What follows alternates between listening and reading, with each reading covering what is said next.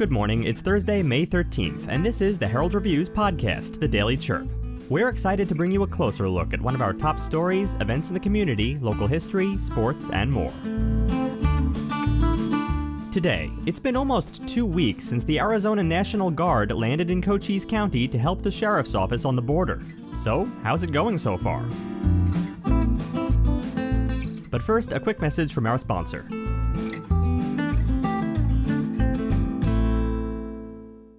Hi everyone, I'm Sean Lawley from the Lawley Automotive Group, and we've stocked up on inventory at all of our dealerships. If you've been thinking about a new car, we've got the deal for you on a new Buick, G M C, Chevrolet, Ford, Kia, Hyundai, Honda, Nissan, Chrysler, Dodge, Jeep, and Ram. You don't have to go to Tucson or Phoenix to buy a new vehicle. We're your hometown dealer since nineteen ninety-five. We'll beat the big city dealers in price, and our customer service is small-town dealer-friendly. Come into any one of the Lawley dealerships today or shop lawley cars dot com and see why nobody beats a Lawley deal. Nobody. Before we begin, some local history.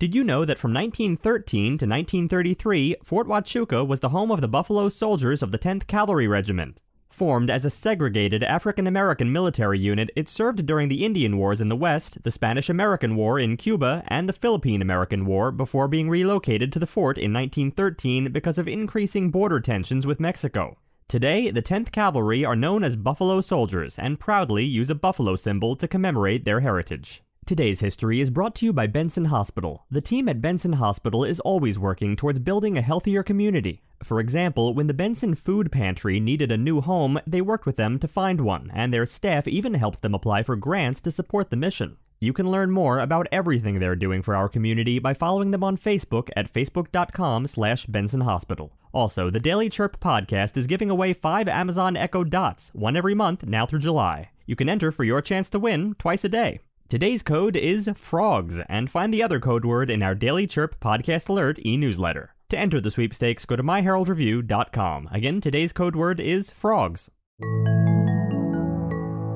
Now our feature story. It's been almost two weeks since the Arizona National Guard landed in Cochise County to help the sheriff's office on the border. With the number of illegal crossings spiking monthly, the assistance is needed more than ever. Sheriff's Chief of Staff Mark Napier said the National Guard's help with administrative duties and especially with monitoring the Buckeye cameras that are placed along the international border has helped deputies hit the ground and reinforce the manpower out in the field. But Napier also said the number of undocumented migrants who have been seen on the cameras attempting to cross into the region illegally has been off the charts. So where exactly are the cameras? The cameras are placed along the border from New Mexico through Arizona and into California. And between March and April alone, investigators monitoring the cameras have seen an additional four hundred twenty-eight people attempting to cross over. In April specifically, the cameras caught images of three thousand eight hundred seven undocumented migrants attempting to cross over the border illegally. And in March, the cameras saw three thousand three hundred seventy-nine people attempting to come in. Last year, the attempted illegal crossings were dramatically lower, with eight hundred thirty-five people in March and three hundred fifty in April. So, help from the National Guard has been welcomed. Napier said that it's allowed them to use more enforcement resources. He also said that working with them has been going well. The thirty-two members of the Guard were sent by Governor Doug Ducey at the end of April. The intent is that they'll help out in various non-law enforcement duties.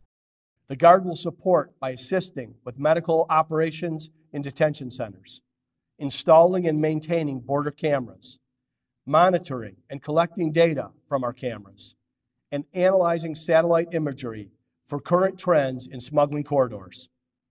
The Guard has demonstrated that no job is too big or too small for them.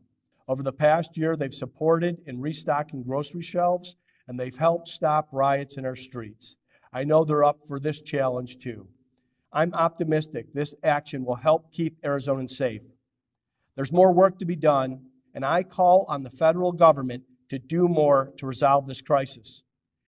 The majority were assigned to the Sheriff's Southeast Arizona Border Region Enforcement Team. Other National Guard members were assigned to help with administrative duties in the Sheriff's Wilcox and Bisbee offices. And monitoring the cameras is a key function aimed at helping authorities hold back the number of illegal crossings into the area by undocumented migrants.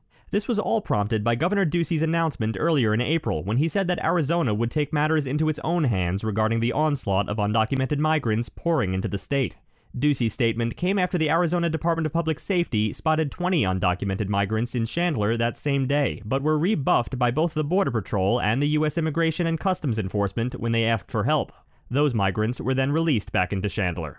The governor's law enforcement and military liaison, Megan Fitzgerald, said Ducey asked the federal government for support in deploying the National Guard, known as Title thirty-two, but the support never materialized. So, Ducey decided to declare an emergency along Arizona's four border counties and deployed the National Guard under state active duty.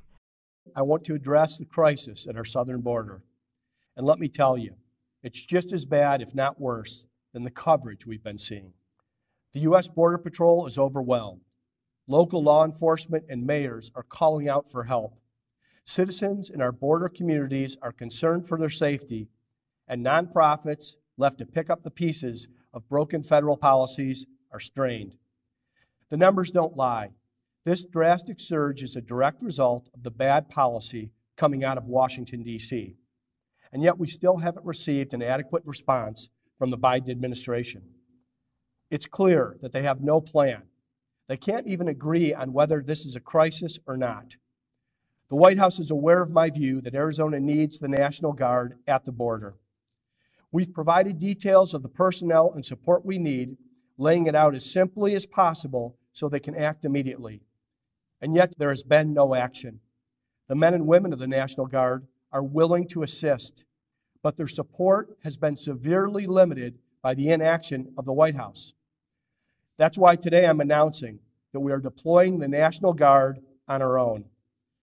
The National Guard will also be available to support other law enforcement agencies, like our state troopers, who are seeing the very real consequences of the Biden administration's failed policies.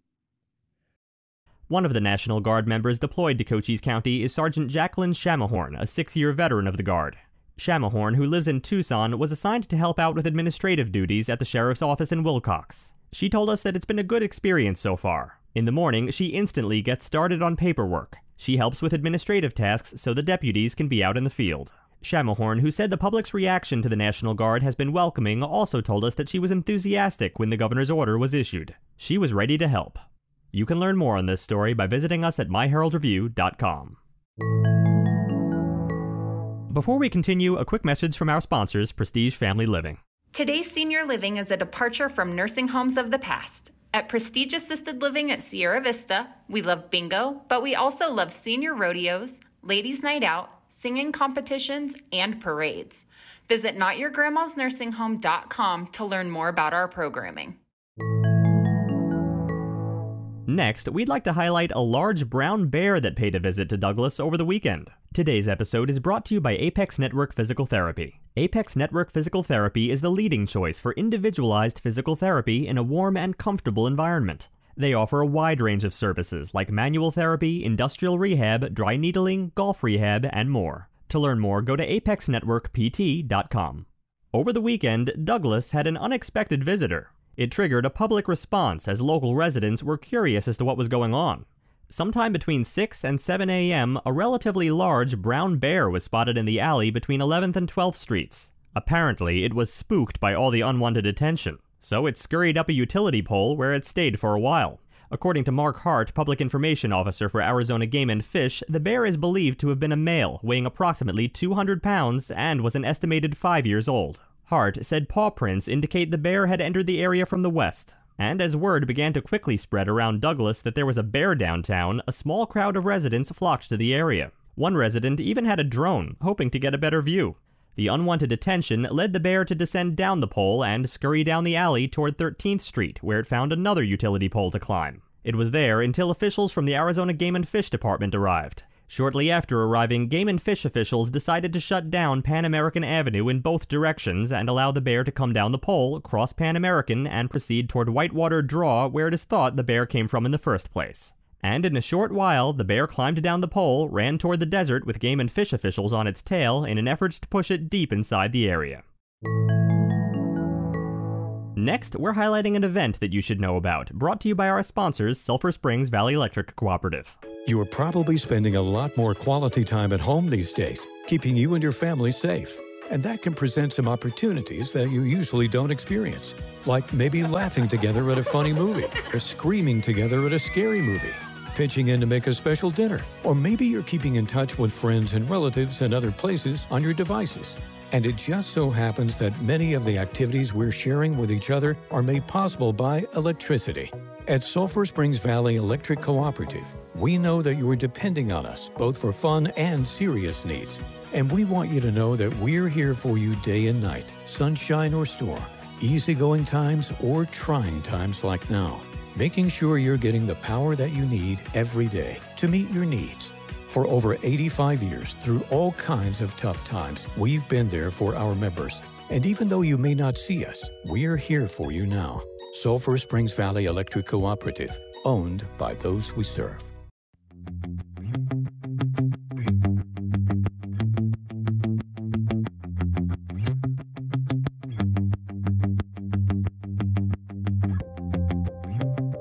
Mark your calendars, because the Sierra Vista Wine, Beer, and Spirits Festival will be here before you know it. It's on May twenty-ninth, starting at twelve p.m., going until seven p.m. But you can get tickets now on Eventbrite for twenty-five dollars. Tickets at the door will be thirty dollars.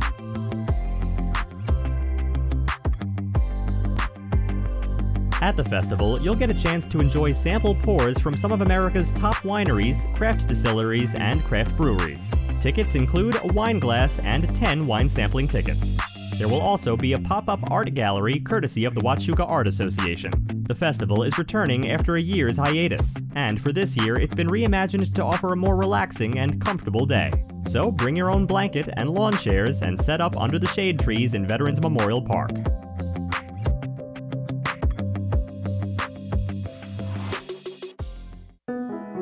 Finally, today we're remembering the life of John Economy, a longtime resident of Bisbee. John was born in Silvis, Illinois. The family moved to Bisbee when John was three years old. He was a first-generation American of Greek-German descent and attended Bisbee schools until World War Two. Before retirement, he owned Economy Building Supply, a local hardware store and lumber yard, and Economy Builders. He worked in many locations throughout Cochise County, including Indian Hills Plaza in Sierra Vista and the San Jose and Mountain Ranch neighborhoods. John took pride in his workmanship and made many friends through his business endeavors. He was a member of Saint Patrick Catholic Church and was involved in many civic activities during his life. John became a founding board member of the San Jose Fire District, which has provided fire protection for a previously unserved area in Bisbee. A World War Two Navy veteran, John was assigned to the U S S Logan and made landings at Tinian, Saipan, and Iwo Jima. In February nineteen forty-five, under heavy Japanese bombardment, John piloted his landing craft, taking troops and supplies onto the beaches of Iwo Jima. From the U S S Logan's twenty-three landing craft, only John's craft remained intact when the bombing ceased. John is survived by his wife, his sons and daughter, his grandchildren, great-grandchildren, and his sister and brothers-in-law. He will be greatly missed. Thank you for taking a moment with us today to remember and celebrate John's life.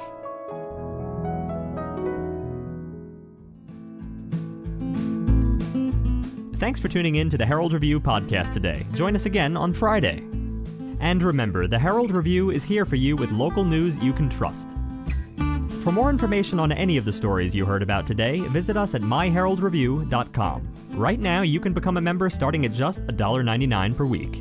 We also encourage you to rate and review our podcast on Apple Podcasts. Want to stay up to date on what's going on? Join Neighbor, your trusted neighborhood community. We asked, you answered. What is your motive for joining this forum? Neighbor Wayne said, I like the fact it's monitored and has real journalism input. The primary reason is that respectful communication is mandatory, and we have it. It's hometown content.